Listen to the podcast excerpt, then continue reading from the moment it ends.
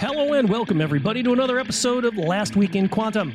I'm your host, Bill Roth, self proclaimed Silicon Valley marketing genius. This is the show where we review the week's news in the world of quantum computing and its impacts on the world of cybersecurity, AI, and more. This week, with us to discuss a variety of topics are, as always, Brandon Dennis, our Director of Operations at QuSecure. Welcome, Brandon. Thank you, Bill. And calling in from across the globe, Rebecca Krauthammer, co founder and chief product officer of QuSecure. Rebecca, welcome. And where are you calling from?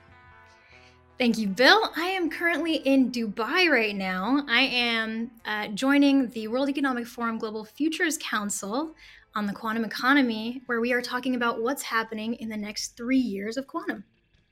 Super exciting. So, this week we have stories on quantum computing, news from CERN, and our own Joey Lupo has an article in Dark Reading. Let's transition over and hear about those stories. So, Brandon, apparently some Chinese scientists made uh, some claims about uh, record breaking in quantum computing. Tell us about it. Yeah, we have a China breakthrough coming out of the news this week. Uh, headline says a Chinese research team developed a photonic quantum computer series that has reportedly solved a complex mathematical problem in just one millionth of a second. Uh, that outperforms the fastest supercomputer by over 20 billion years. And this new record in boson sampling beats the last record set by a factor of 1 million. Uh, Becca, big numbers made my eyes get large. What are your thoughts on that? Yeah, uh, definitely big numbers. But if you have been following quantum, this probably sounds like deja vu, right? Um, we hear something like this in the news like once every month or so. Um, and what I would what I would say is yes, it's awesome. It sets a record. It's a very specific record, uh, and really the thing that, that i take away from this is it, it more than anything it highlights the competitiveness um, and the importance of, of moving fast in quantum on the global stage. So um, what you know what, what, to take away from this is it's it's this problem called boson sampling. Um, it doesn't have a ton of real world applications but it's something you can peg uh, the speed to. And so that's why we we see this from china. They'll often come out okay this was a million times faster a million times faster a million times faster. Um, but uh, what you really need to be paying attention to if, if you're trying to track how quantum is developing it's it's not qubits it's not number of qubits it's not how much faster a new quantum computer can can beat out a supercomputer or even its predecessor. Uh, in the early days of quantum that, that stuff doesn't matter as much. What you're really looking for is these use cases that you recognize. So it's when when you start to see a quantum computer that can do uh, medical diagnostics faster, that can do things like portfolio optimization better, that's when you should get excited. So, not to say that this isn't exciting, uh, we are seeing quantum move faster and faster, but uh, I would say when you start to recognize the use case and the problem, that's when you start to pay attention. Excellent.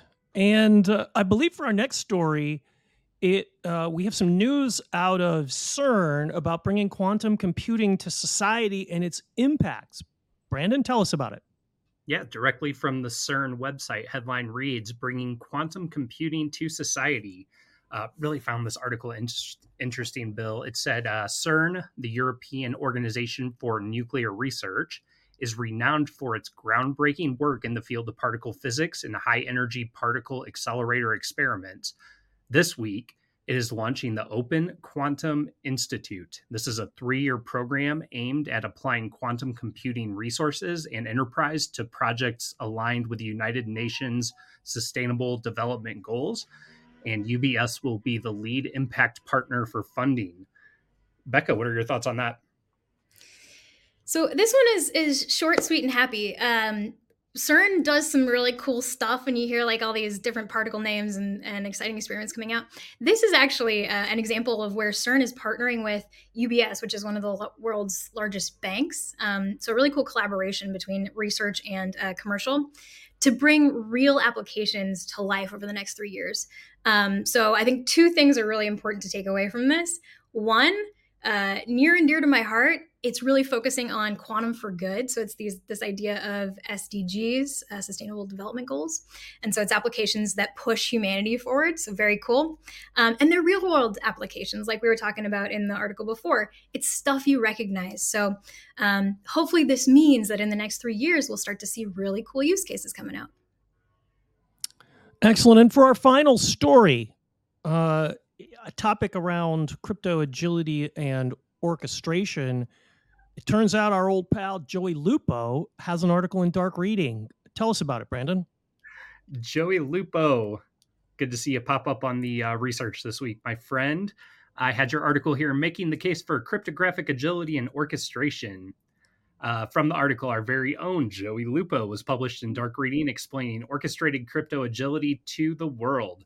The National Institute of Standards and Technologies is working on PQC standardization, but the evolving landscape requires something called cryptographic agility to adapt to emerging threats and vulnerabilities. Becca, you live, breathe, eat, sleep crypto agility on a daily basis. Uh, please bestow your knowledge. Yes. Well, Joey's a genius. If you haven't read his stuff, you probably should. Um, but the the net net is that we're all talking about the quantum threat. Um, we know how to solve it. We've got these algorithms called quantum safe algorithms. Uh, but what Joey's talking about is that's not the end goal. The end goal of this uh, encryption migration cycle is actually something called cryptographic agility. And simply put, that is the ability to control. Say, I'm the I'm the person who controls my uh, my organization's uh, network. I have the ability to control my cryptography, what's being used where, and as quantum moves faster and faster, as AI moves faster and faster, and these algorithms start to uh, degrade faster and faster, it's all about this new era of being able to control and swap out your cryptography so you're never caught flat footed. Well, that sounds like a great wrap up of the week of the week's news. Uh, you can find the links to the articles that we mentioned in the show notes. And if you want to join our mailing list for the weekly news summary, you can go to our LinkedIn page to join the newsletter mailing list.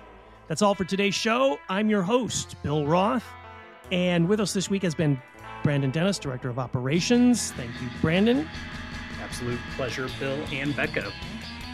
Thank you, Bill. And Re- yeah, and Rebecca Krauthammer calling us live from Dubai only the finest uh, in guests here on Last Week in Quantum. Thank you for making time for us, Rebecca. Thank you, Bill. Thanks, Brandon. All right, folks, we'll see you next week on Last Week in Quantum.